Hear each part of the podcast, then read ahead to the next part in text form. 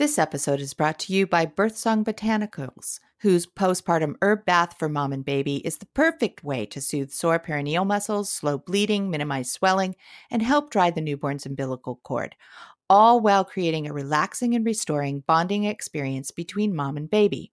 Head on over to birthsongbotanicals.com and check out their postpartum herb bath, common sense pregnancy customers Get a special 10% discount at checkout when they use the promo code Common Sense. That's two words, lowercase.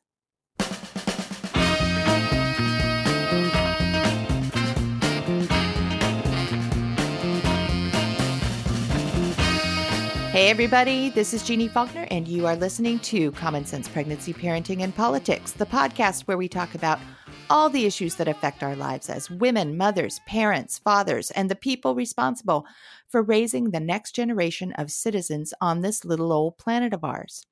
I'm a registered nurse turned writer, author, and podcaster. I worked in labor and delivery for about 20 years, and I've now worked writing about global maternal health, gender equality, U.S. policy, pregnancy, and a whole lot more for about 17 years. There were quite a few years there where I did both gigs, nursing and writing, because, you know, that's what parents do, right? We hustle to make ends meet, to be there for our kids, while also preserving valuable childcare dollars. So I worked nights and evenings and day shifts. I wrote on my days off and I parented every minute of every dang day. And it was hard, but it was worth it. And I frankly don't know any other way for most families to do it. So that's, you know, some of the stuff we talk about here on the podcast, how parents make it work, how they integrate raising the kids, pursuing careers, making ends meet while facing huge societal, cultural, and economic hurdles like unaffordable health care, childcare, unsupportive workplace policies, and inadequate inadequate support across the board for parents to do this big job of ours. So we talk about all that and also about, you know, some of the common sense medical information and healthcare information parents need to know when they're pregnant and approaching birth or, you know, they're newly delivered with a brand new baby. Yeah, it's a lot. And we talk about all that and then some. We also talk about stuff going on in the news and in politics because there are really direct applications to our lives and our abilities to parent. And there are a couple of articles I read this week on NPR that I thought were super applicable and relevant to us. And uh, let's see, one came out on February 18th, just this last Monday, by Alison Kodjak. And the headline reads um, Scientific duo gets back to basics to make childbirth safer. And it was an article about a Columbia University obstetrician and a mechanical engineer who are teaming up to study how the cervix works to prevent prematurity. Dr. Joy Sarah Vink is the obstetrician and co director of the Preterm Birth Prevention Center at Columbia University Medical Center. And Kristin Myers is the associate professor of mechanical engineering at Columbia, who are doing this research. And um, it seems that Vink studies what the cervix is made of, and Myers is trying to determine how it works. And their goal is to be able to examine pregnant women early on to accurately predict whether or not they'll go into premature labor. And it's a first step, Vink hopes, towards better interventions that'll stop premature labor. And she pointed out something real interesting in the article. Um, that I just think is really applicable, really eh, says a lot about where we've been with women's health. Vink says, when it comes to pregnancy, research on some basic questions stalled decades ago. Excuse me again. If a pregnancy is normal, it doesn't matter much. But when things go wrong, those gaps in knowledge become issues of life and death. It's mind boggling that in this day and age, we still don't understand, even in a normal pregnancy, how women go into labor. What triggers labor? Vink says, because we don't understand the normal fundamental mechanisms, we can't un- identify how things go bad and then how we fix it when things go bad. So, um, Myers and Vink are looking at the at cervical tissue at the cellular and muscular level and trying to figure out how, why, and when labor starts. What flips the trigger? And if they know what flips it, then, you know, in cases where labor gets triggered too early, then maybe they can figure out how to flip it back off for a while. And to me, this seems like a really great step in the right direction to be looking at labor from mom's side of the story. Most of the study that takes place in maternal health is actually focused on the fetus and fetal conditions, not the mother and maternal conditions. And I love that there are two women studying women's health to better understand how to help women's bodies thrive. And of course, it's going to benefit the baby. I want to thank you both for that. And I'm going to reach out to both of you both to see if I can get you on the podcast to talk about this. So, the other piece that I thought was super relevant and interesting was one by Greg Rosalsky from last week, uh, February 12th. And it's an excerpt from a Planet Money episode. It's called The Babyless Recovery. And it's about how we're witnessing this uh, huge demographic shift where, for the first time in American history, women aged 30 to 34 have the highest fertility rate of all age brackets. Previously, it was women in their 20s, but younger women are having far fewer unintended pregnancies, which accounts for about a third of the overall decline in births we've seen since 2007. And the researchers believe that the other two thirds of the decline is um, because that generation is deciding they're not ready for marriage and kids. And the premise of the piece is that after other economic crises during US histories, families have rebounded by having kids. But this generation, the one impacted by the Great Recession of 2007 and 2008, they're not. And I got to say, no kidding. It's harder than ever for women and families to get by these days. It's hard to find work, childcare, healthcare that you can afford. Um, you know, it, it's it's a hard time to be raising kids economically and culturally. What I also think is real interesting is that these topics are part of our above the fold current events discussions these days because this time around, these topics are topmost in the 2020 presidential campaign. And yeah, I know we only just got over talking about 2016. Um, but it's happening again, and it's super important. And especially with so many women running, we're going to be talking about these issues. We're going to be reading about them, and I'm thrilled. This is how we change public opinion and public policy and the laws that make or break our ability to raise our families well and not go broke. So go on over to NPR and give these pieces, you know, your full attention. They're really, really relevant and interesting. Okay, what else? Well, I have a guest this week that I'm really excited to talk to. But before we get there, let's take a quick sponsor break. Birdsong Botanicals, whose postpartum herb bath is perfect for soothing sore perineal muscles, slowing bleeding, minimizing swelling, and helping dry your newborn's umbilical cord, all while creating a relaxing and restoring bonding experience between mom and baby. As a labor nurse, I've recommended a good soak in the tub to thousands of women as the best way to soothe their oh so tender nether regions. Now, Birdsong Botanicals takes that soak to the next level. With ingredients like sea salt and organic plantain leaf, yarrow, shepherd's purse, purse uva ursi, and calendula flowers, postpartum herb bath is for external use only, but it's safe for you and your baby. So head on over to birdsongbotanicals.com, check out their postpartum herb bath, and Common Sense Pregnancy customers get a special 10% discount at checkout when they use the promo code Common Sense. Okay, we're back and we're ready to get this week's guest on the line. Now, a lot of the emails I receive are from women who have questions about how to feel normal again in their bodies and bellies and pelvises after giving birth. Um, you know, they have ligament pain and muscle aches, or they feel like their pelvis is misaligned, or their walking gait has changed, or their C section scar feels weird in some way. They don't feel like they're getting the right information or much attention about how to recover from their traditional healthcare providers, and they want to know what else they can do. So that's what this week's guest is here to talk about. Isabel Spradlin is a licensed massage therapist, and she has helped her clients and other practitioners for well over a decade learn to overcome post surgical abdominal distress, including bowel obstructions, scar related numbness and pain, bloating, abdominal adhesions, and more. So let's get Isabel on the line. Hey, Isabel, it's Jeannie. How are you? I'm great. How are you doing? I'm doing good. You know, I didn't I didn't realize until I was doing my research on you that you live right here in my fair city, Portland, Oregon. Portland, Oregon. It's not raining at this very moment that we're talking. it's not. And in fact, we had a little sunburst earlier, which was so exciting. I sat in it. I oh. got uh-huh. my cup of coffee and my computer and I planted my butt in the chair in the sun. Fantastic. Yeah, yeah. Which side of town are you on? I'm in southeast Portland, up by Mount Tabor. Oh, I used to live down there. I'm in northeast, up in Irvington. Oh, great. Yeah, we're we're practically neighbors. Practically neighbors.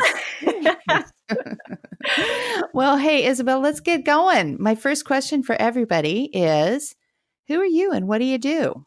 Oh, well, that's an excellent question to start with.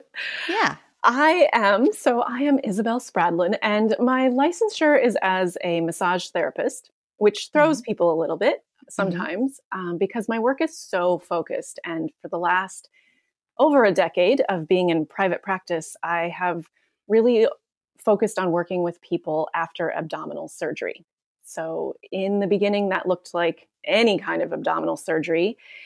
And you know, 10 years ago, there wasn't a lot of information out there, and realistically, there's not much more now about abdominal adhesions, about the body's reaction to abdominal surgery. And a lot of people spend a lot of time in pain and digestive distress and all sorts of other abdominal distress after surgery and even leading up to surgery, of course. Mm-hmm. Um, and so for a long time, that was my almost sole focus.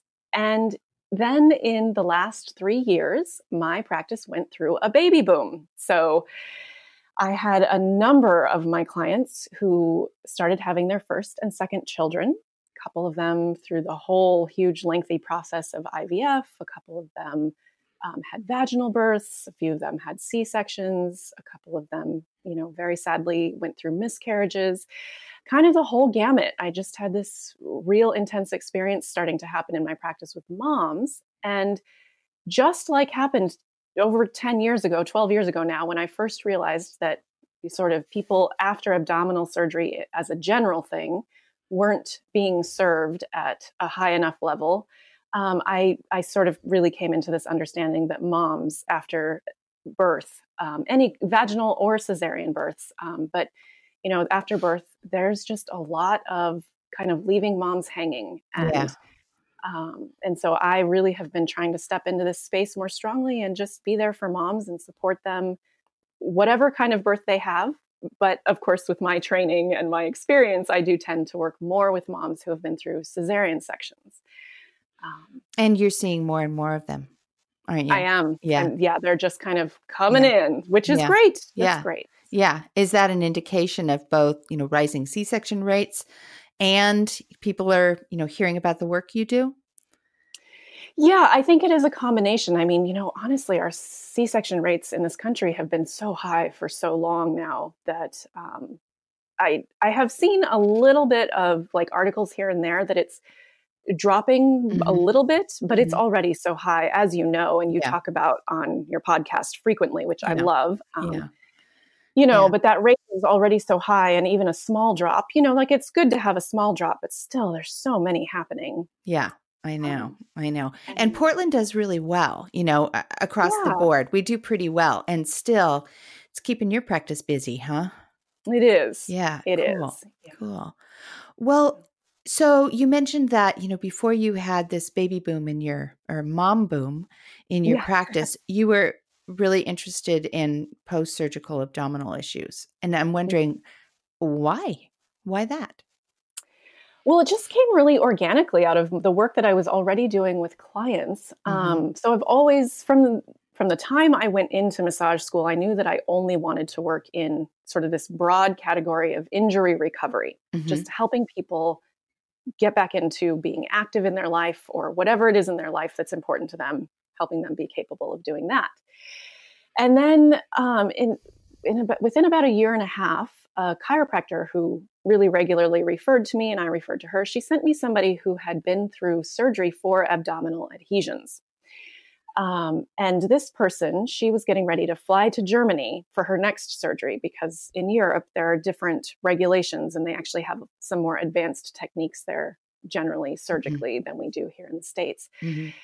And so, as a last ditch effort to avoid having to go through that whole trip and another surgery, um, our shared chiropractor sent her to me. And within four, six sessions, something like that, she was getting she was able to exercise again. She felt like she could return to work. The pain was so drastically reduced. Wow. And she said, Isabel, do you have any idea like what it is that you've done here? And I was like, well, I just did what I do everywhere else in the body, right? like um, soft tissue work. And she was like, no, you need to research this because people are suffering from a, this diagnosis, this thing of abdominal adhesions. And she worked on me for three or four months before I finally was like, okay, I'm going to research it. And as soon as I started researching it, it was like a magnet for me. I just, I couldn't believe how much people were suffering um, from something that is so helpable.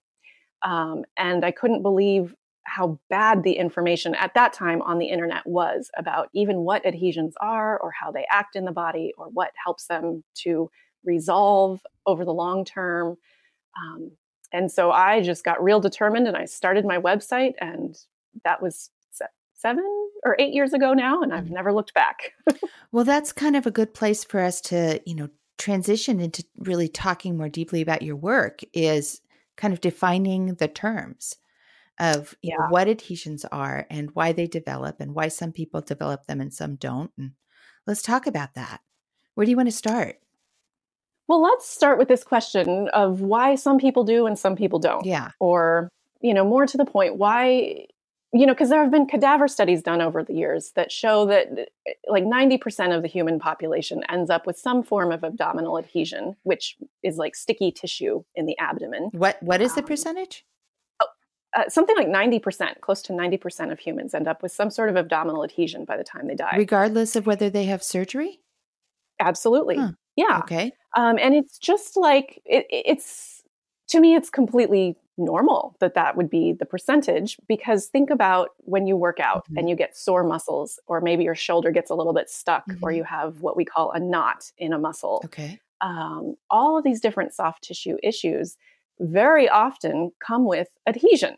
So, trigger points and adhesions are often very closely related. Um, it doesn't take a lot to create adhesion or stickiness in the tissues of the body. It takes a little bit of dehydration or sometimes chronic dehydration. Mm-hmm. It takes repetitive stress or repetitive repetitive movement. Um, and of course, sort of like psycho emotional stress can also really add into how the body responds to physical stimuli, of course. Um, but all of these things can create adhesion in various parts of our bodies. So over the years, it's become more and more normalized for people to get massage or see their physical therapist or see an acupuncturist. And in many of those situations, what's happening is they're releasing adhesion, either through hands on work or through the stimulus of the needles with acupuncture or through microcurrent or through exercise and stretching. Um, and so it makes total sense to me that people show up just as a natural response to all the different things that happen in life uh, with adhesions in their bellies as well. But we are so much less educated about the idea that we can touch our bellies, that, that this is a safe place to engage with. Um, and so oftentimes that never gets worked on in the same way that shoulders or legs get worked on. That's because we're ticklish. because it really tickles when you touch us there. That's our soft, vulnerable front. Don't touch That's it. Right. That's absolutely right. So, you know, but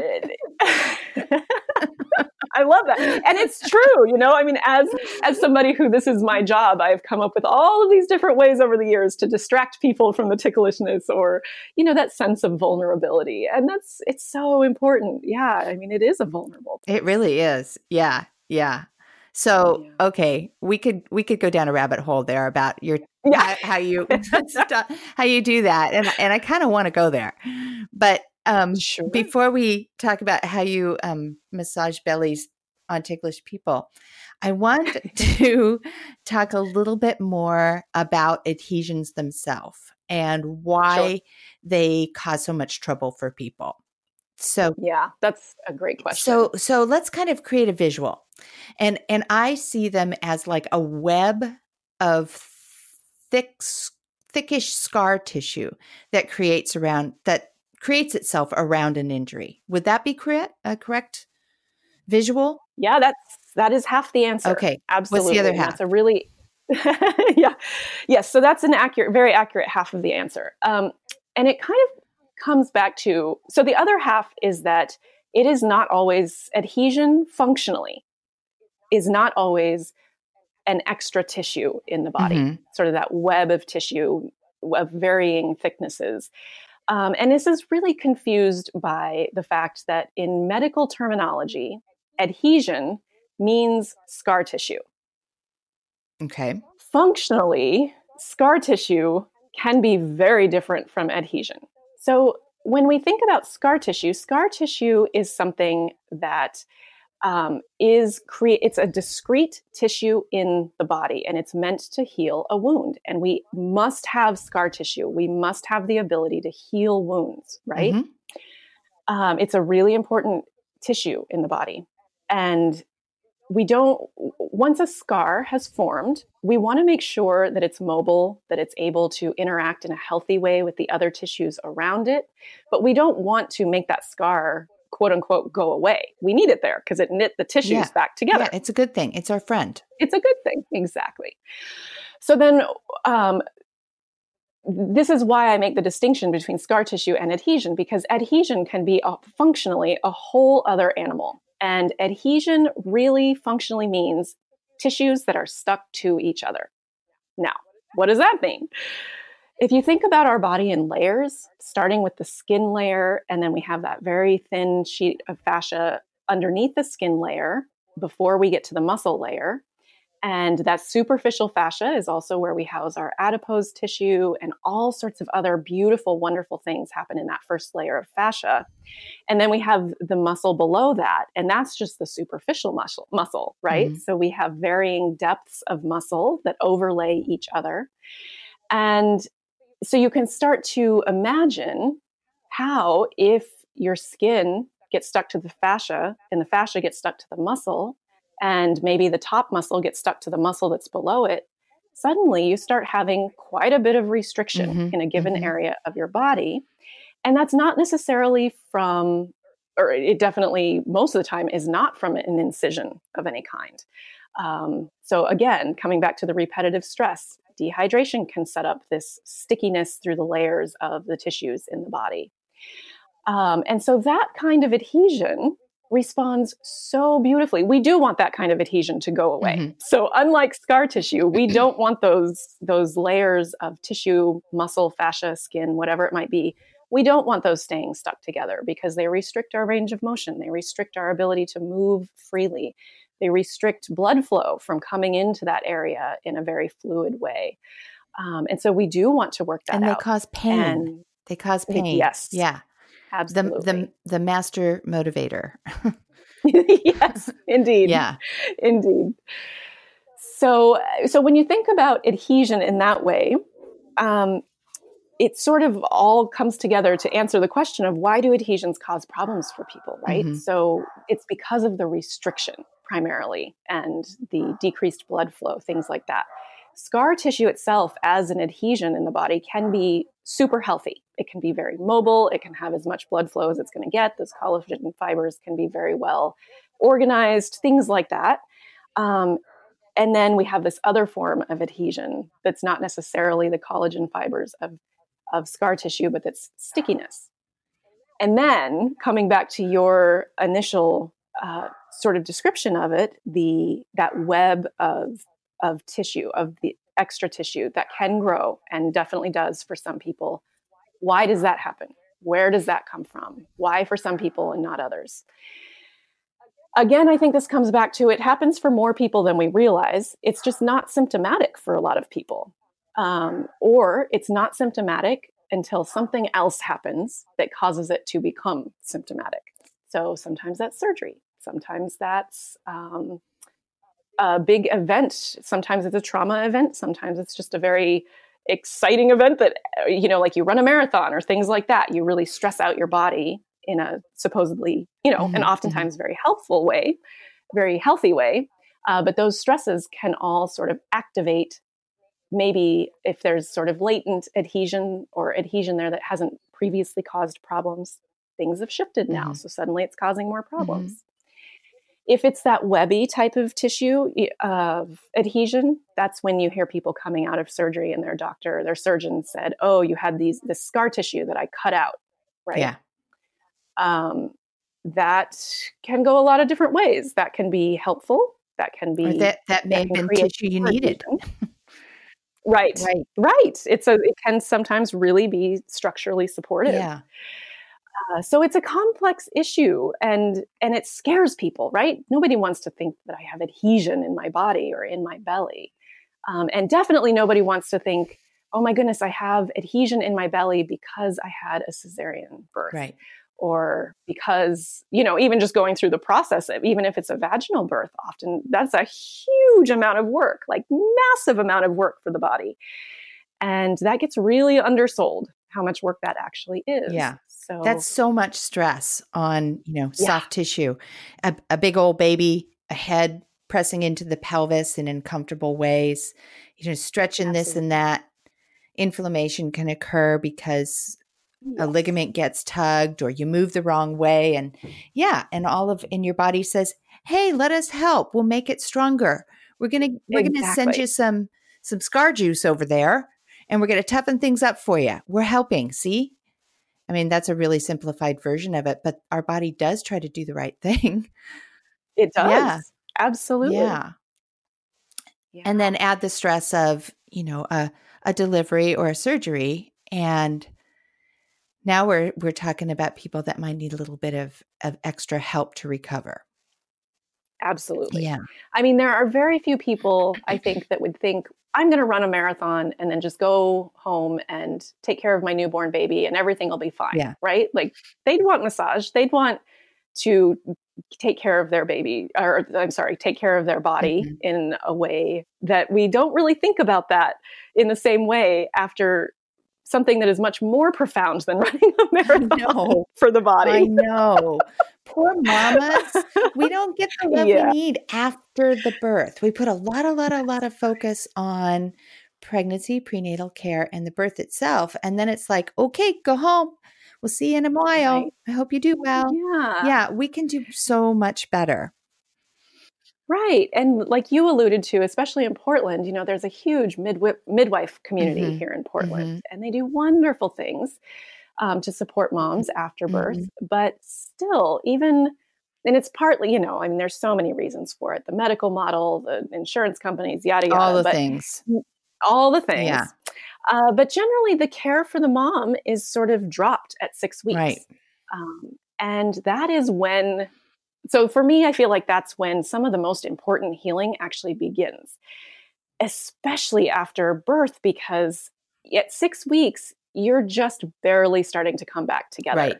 Um, in all of these different ways, whether your birth was surgical or not. And um, and at six weeks, that's when you can really start to support your body more and more to get better and longer term healing and not so many of the complications that that that women go through after giving birth um, in whatever way their birth went. So I feel like that six week mark is. Uh, I'm really working to try to educate people about like actually that's where it really starts. Like yeah. I know that everybody said you're healed, you're done, go forth yeah. and raise your child. Like, but now like that six week mark, that's when your body is really starting to ask for extra help and extra like let's get this figured out. So so I I like to talk to people about you know creating their own safety net during the mm-hmm. postpartum mm-hmm. period. And, you know, I, I call that I, that's a year. We're not talking about six weeks. We're yes. talking about that year or longer for some women. And yeah.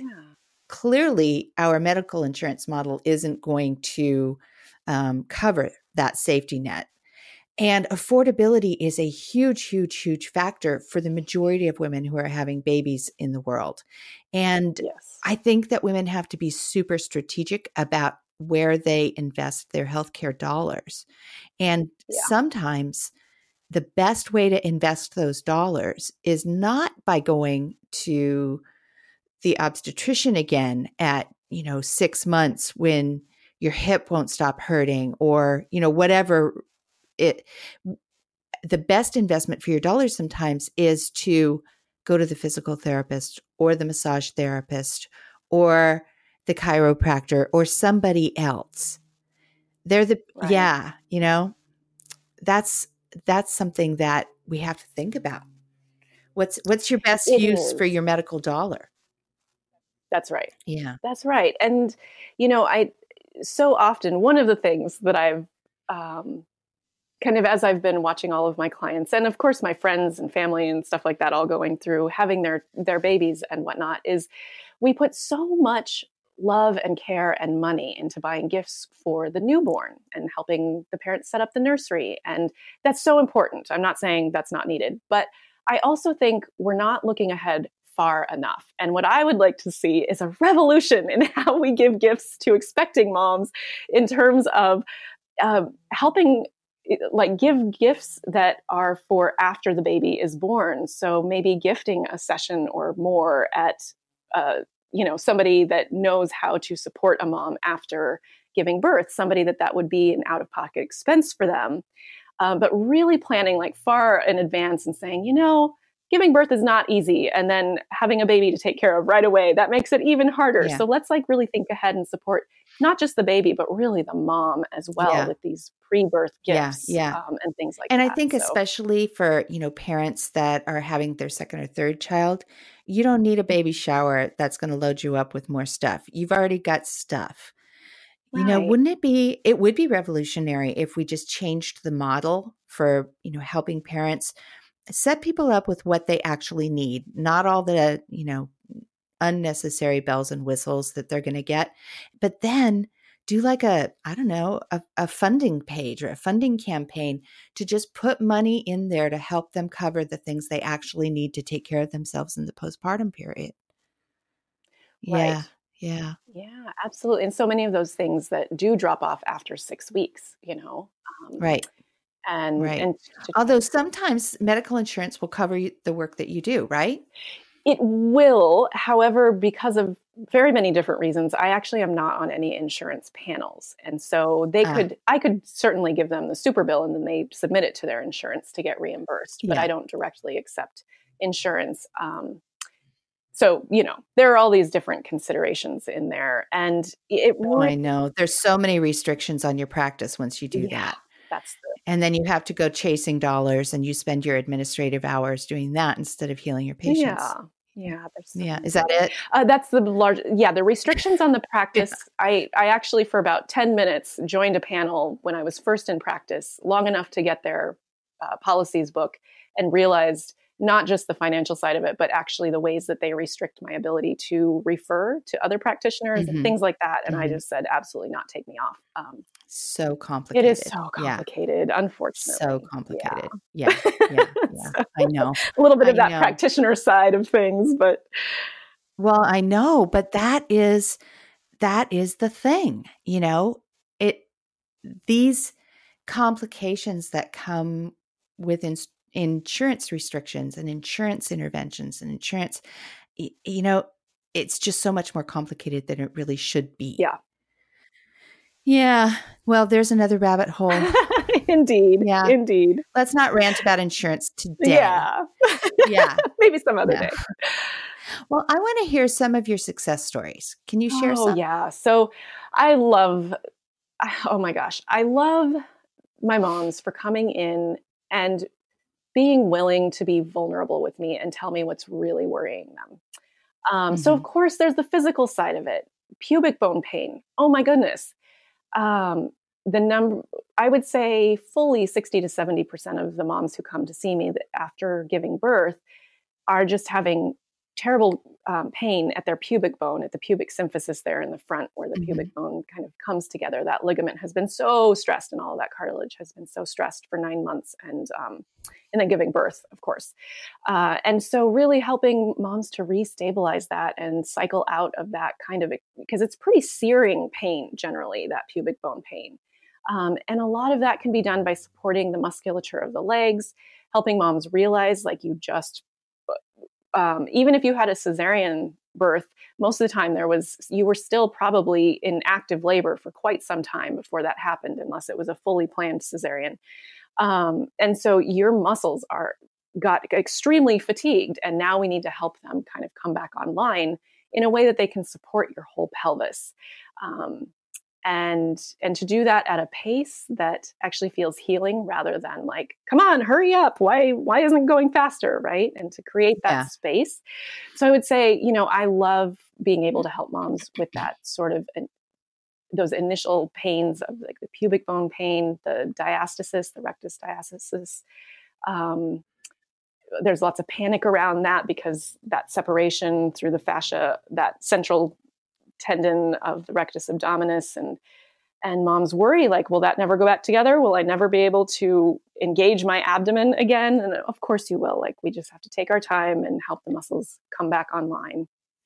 Yeah. Um and i think for me i have a lot of heart for moms who went through unexpected cesareans especially on their first births and then come in and we're working and there's this whole issue of i know i want to have another kid and do i go for the vbac do i try to have a vaginal birth after a cesarean or not you know do i plan the next c-section mm-hmm. what's going to happen and mm-hmm. and going through the process of their recovery with them from their first birth or second sometimes moms have had multiple c-sections who are on my table and just helping to support them in feeling connected enough to their own body to know that whatever decision they make about the next birth that they're giving themselves already the resources to be able to recover from that and to be able to connect with their children after birth and and not feel like there's so much trauma involved. Um, so on the physical side of course it's really about i love helping moms feel like like the thing that i hear most often with the cesarean births is oh, I thought, I never thought my scar would actually sort of like look like the rest of my skin around it. Like, obviously, there's mm-hmm. usually still a faint line there at least, but, um, but they'll say, like, oh, I, I didn't, I thought it would always be like a red raised bump, uh, that whole mm-hmm. line where the incision mm-hmm. was, or I just didn't know that the numbness would ever go away or that the pain would ever go away. Um, I had one mom who was an avid yogi um, before her first child and then afterwards she just for about two years she couldn't do her back bends with the same flexibility that she had been able to beforehand. And i i kept you know because not all of my moms want the belly work right away and that's totally understandable. Um, but i finally you know. Because we're ticklish yes. Yes. Uh, but i finally nudged her often enough and i just said you know let's let's just give it a try and see if we can get some release through your scar and just see if that increases your range of motion. And sure enough after just a couple of sessions working with her scar she was back into her full back bends in yoga and she just she flat out said i just didn't think that would was even possible.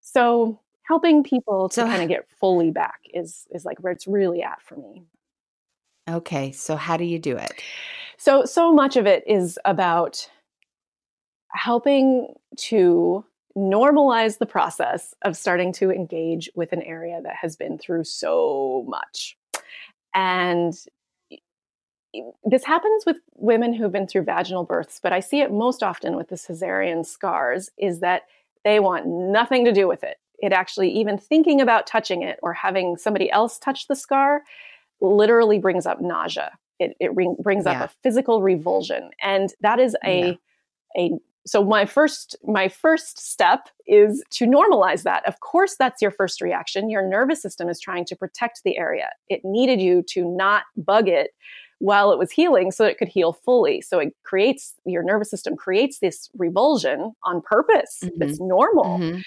Um, and now that you're further along in the healing process, now we have to start to override that revulsion and just get used to the idea. Just think about it. So, the first step for any of your moms who are listening, no matter how long it's been since their birth, um, if their cesarean was 20 years ago or two weeks ago, um, one of the most helpful things you can do is just to imagine touching over your scar in a very gentle, loving way.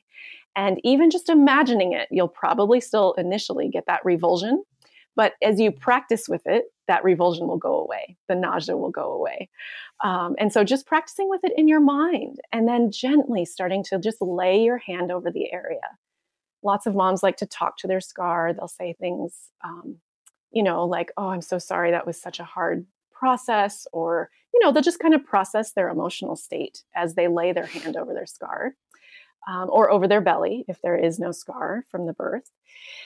So that's really the starting place. And once I get moms to that place, then we can start really with like the physical mobilization of the tissues, of the scar, really working apart those tissues, making sure that everything is moving fluidly. Um, and then from there, you know, it's just sort of like this cascading effect of your body getting used to being touched there, actually, in a way, sort of craving the touch. And then once you start to experience, like, oh, the scar isn't numb anymore, or it's not painful between the scar and my belly button anymore. Or, wow, I'm not having so much like bloating in my belly or hardness in my belly. Once you start seeing those results, then it's just, you know, it's like, oh, yeah, get in there. Let's work this through. So, so when you get in there and work this through, are you using massage techniques that people would be familiar with if they have professional massages? Is it like that? It's very similar, yes. And okay. um, I don't want to make too big of a plug for it, but I do actually have training videos for at home self massage on my website um, if people want to. oh good good so yeah because this is people are going to hear this all over the world yeah so great so let's we're going to plug your website a little bit later but since we're talking about it now where exactly would people go for that so you can if you just, the easiest way to get there is to plug in healmybelly.com. And that will take you to my website. It, it redirects to abdominaladhesiontreatment.com, but that's too long. yeah. Just go to yeah. healmybelly.com. Um, okay, good. And that's where all my programs live. And I make everything to be safe. You know, like that's, I want people to feel safe in this process. Mm-hmm. Um, and so much of that is training our minds to realize, like, oh, it's safe just to lay my hand there, right? That is really mm-hmm. safe. Um, and then beyond that, every, everything that's more advanced than that, I really make to be safe and effective. So, women are so um, there's so much shame and vulnerability mm. around our post birth bellies. And oh, so many women, it's like they tell you the secret they'll say, well, you know, I know everybody's got um, stretch marks, but I've got the baby pouch, let me tell you. And they're talking about, you know, the flap of skin that falls over their tummy filled with, you know, it's skin and fat. And it mm-hmm. becomes this little thing that most, not most, but maybe most, you'd know better than me. You've seen more bellies. Yeah. The baby pouch, the post baby pouch. Absolutely. And there's so much shame around it. There is. And it's, yeah.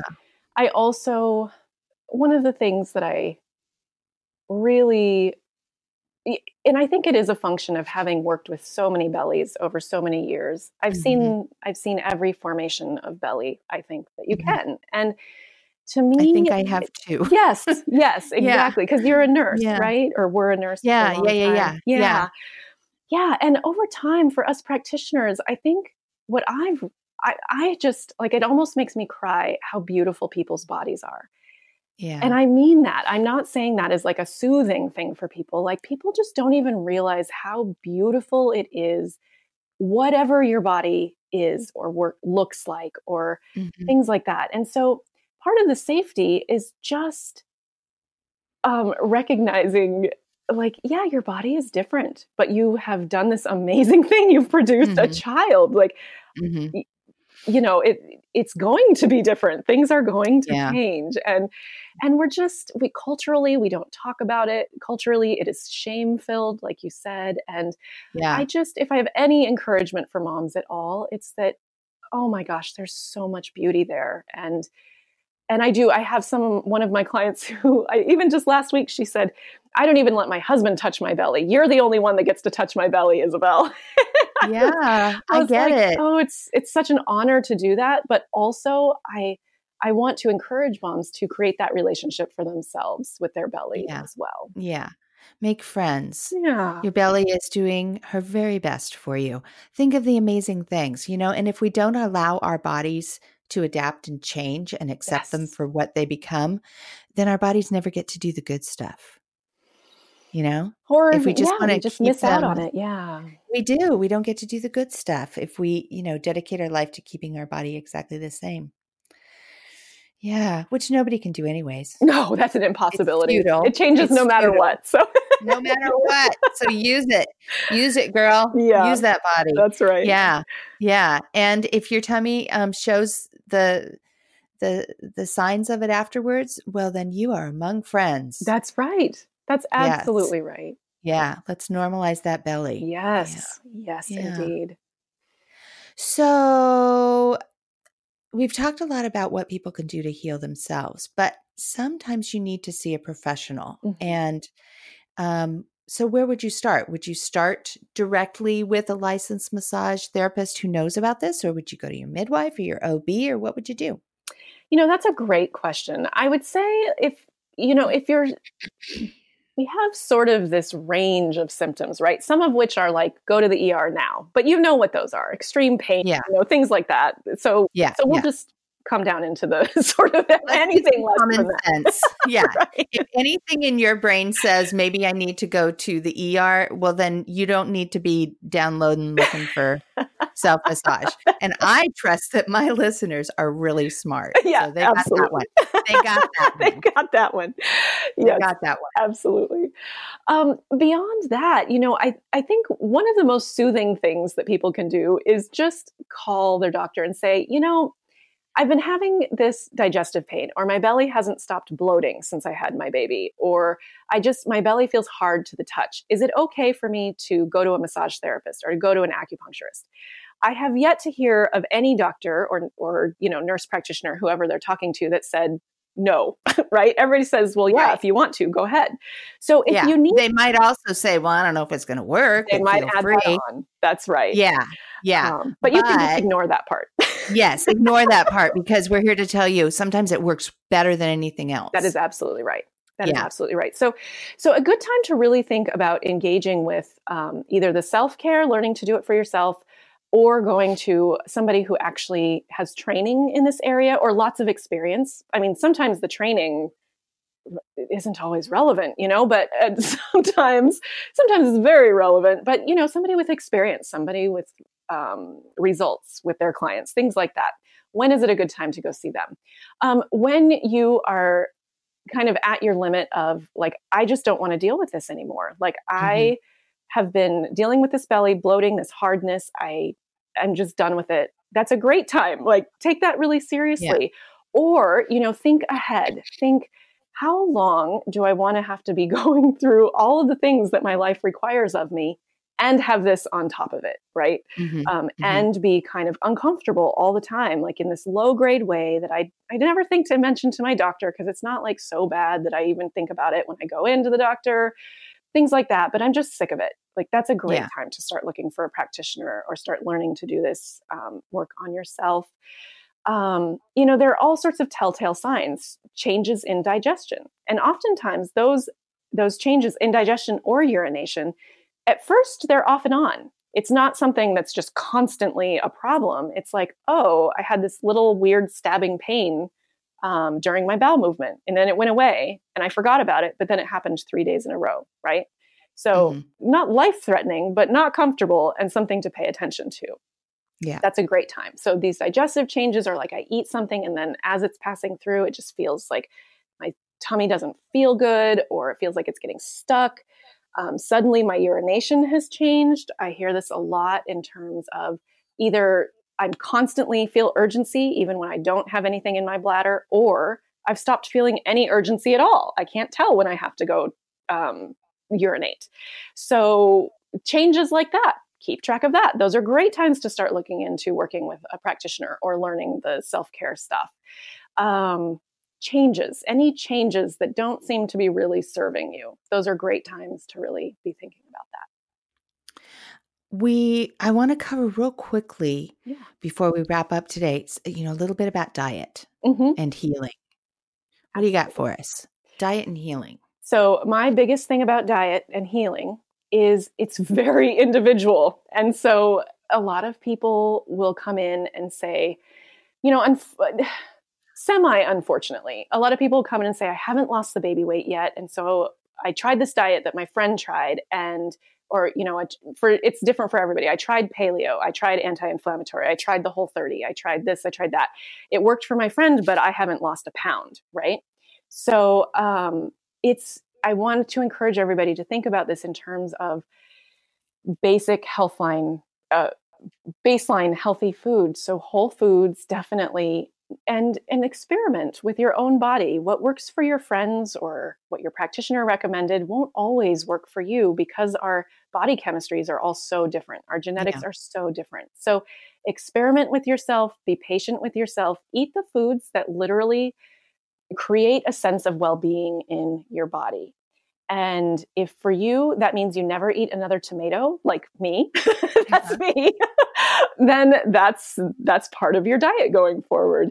Yeah. Some people are super sensitive to certain things like gluten and other people are not sensitive at all. So it's it's it's one of the hardest parts of of the healing process is to figure out which foods are going to help you most, but I I love to just encourage people to experiment go slow and be easy on yourself with this. It takes some time to figure out the diet piece. Especially if you are in the um, postpartum period, the postpartum year, because you are healing. So your yes. diet, you need the proteins, you need the carbs, you need everything. Yes. You need the fats, you need the hydration, you need, and if you're breastfeeding, you need about 500 calories more per day than even when you were pregnant. Yes. But it should be good calories. It should be, you know, an egg, an orange, and a glass of milk, or it should be you know, tofu and rice. It shouldn't be two Snickers and a cherry pie. that's right. As much as your brain may be screaming, that's what it should be. yeah, yeah. You did say that. they should eat what they. You didn't you just say that? Yeah. Well, I yeah, things that create a real sense of well-being. So back to common sense. Back to common sense. Yeah. Uh, yeah, so it's I, it is worth noting things that make you feel good for the moment are very often not the same things that create a sense of well-being throughout your day. So right. trying to track that difference is right. is important. That pesky balance between ah. comfort ah. food and health food. That's right. pesky. Pesky. Okay, I got a few more questions for you and then we're going to wrap it up. But this is one that I'm tossing in here and I bet you're going to have fun with it. What role does feminism play in your life and your career? Oh, what a beautiful question. I like it. Hmm. What role does feminism play in my life and my career? Well, I I grew up with a very empowered mom who just like wasn't afraid to take on anything and anybody at any time for any reason. so, yeah, mama. so that has been a guiding principle throughout my life is just kind of that fearlessness, that sort of or even if you are afraid that you just kind of like work through the fear and do what needs to be done. Um, yeah. Do so it anyway. do it anyway. Yeah. So on that level, I think it's important. But I also think that as a practitioner, it, you know, it's it's it's not something that I think of as a super political thing. Although in action, it is super political, which is to take what women say about their own bodies super seriously and to yeah. believe them.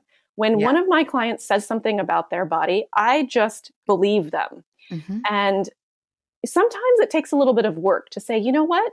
That doesn't make clinical sense, but that doesn't mean it's wrong. Mm-hmm. Right. So, as mm-hmm. a practitioner, um, if I hear a mom say something that I'm like, oh, I don't know if that's, you know, really the causal relationship there, but that doesn't matter. Like, I just believe what they're saying and we work from there. So, I think in that sense, that that uh, sort of that piece of what it means to live in a feminist way, I guess, is really deeply important to me in terms of taking that seriously.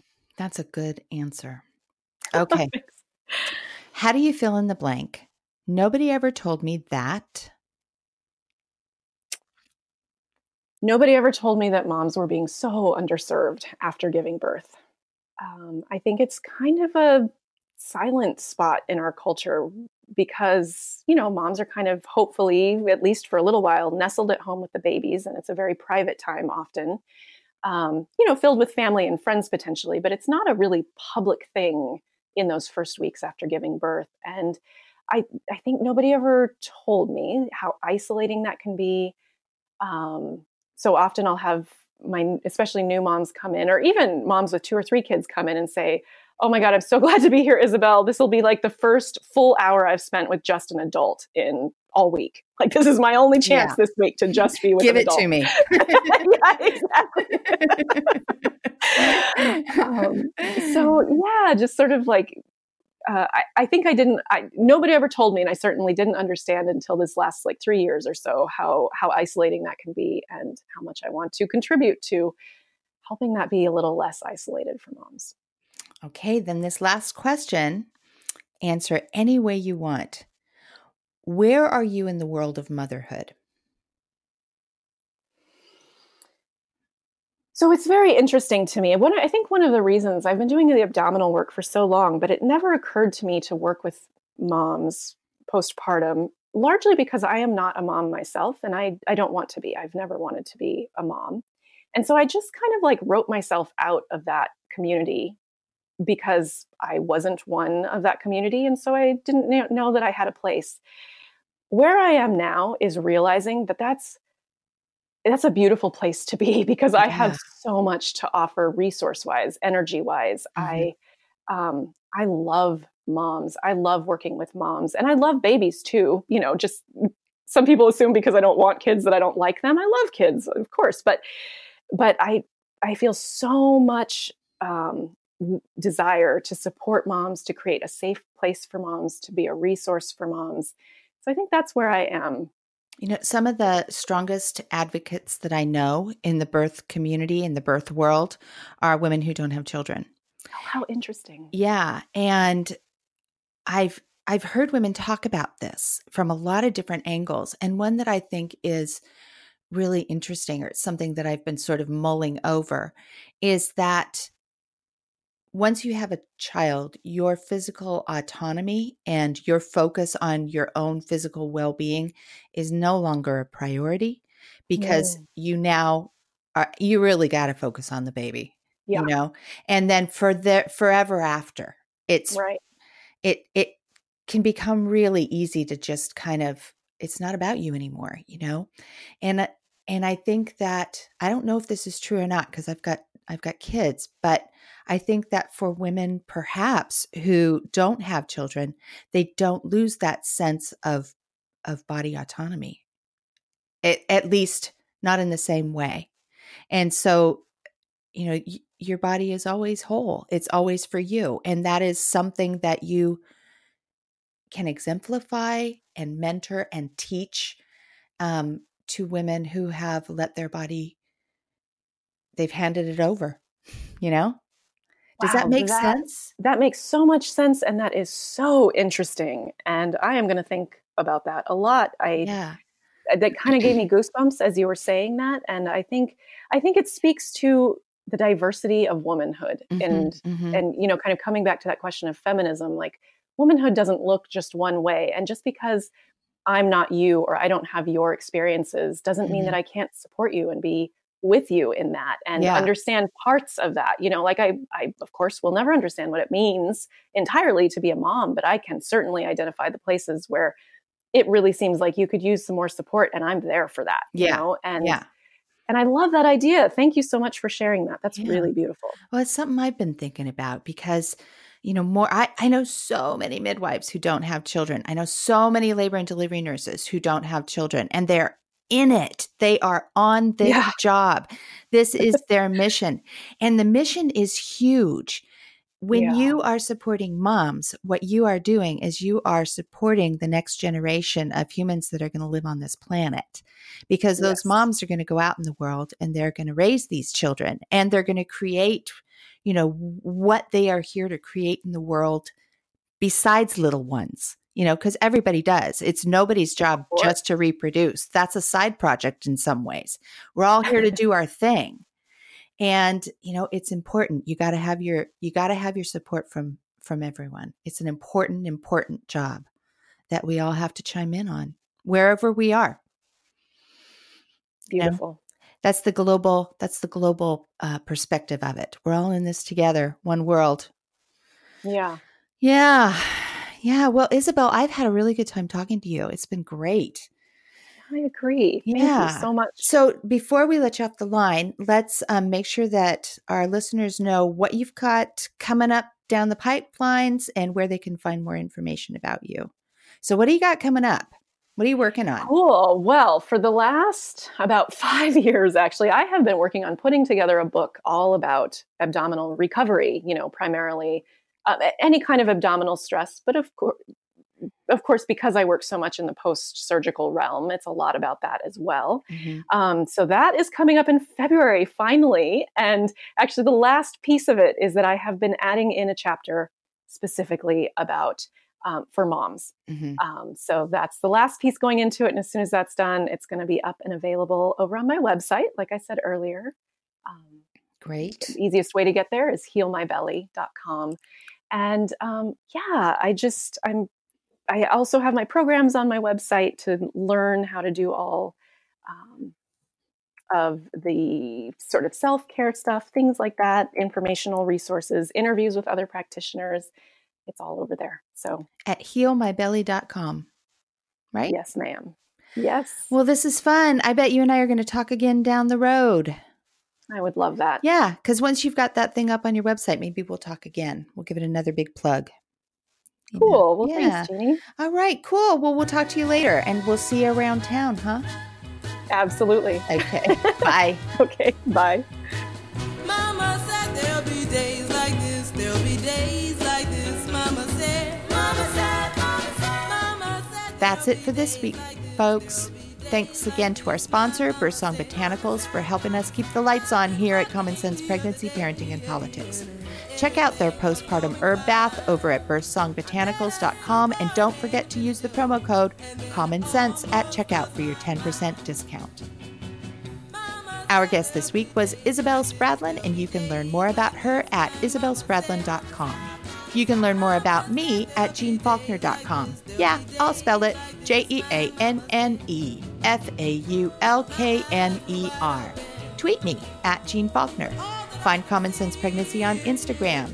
Email your questions and ideas to jeanne at jeannefaulkner.com. And please go buy a copy of the book, Common Sense Pregnancy, wherever books are sold.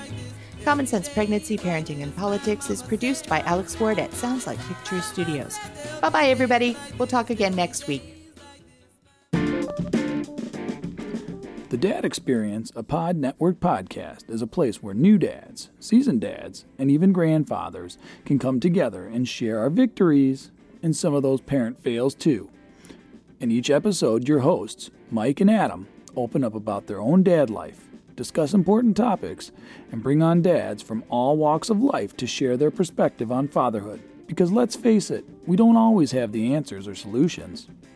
You can find the Dad Experience on the Apple Podcast app, the Pod Network app, and the Google Play Store. We also want to hear from you, so join the conversation and share an experience with us on Twitter at DadEXP Podcast or on the Dad Experience Facebook page and help us navigate through all things we call fatherhood.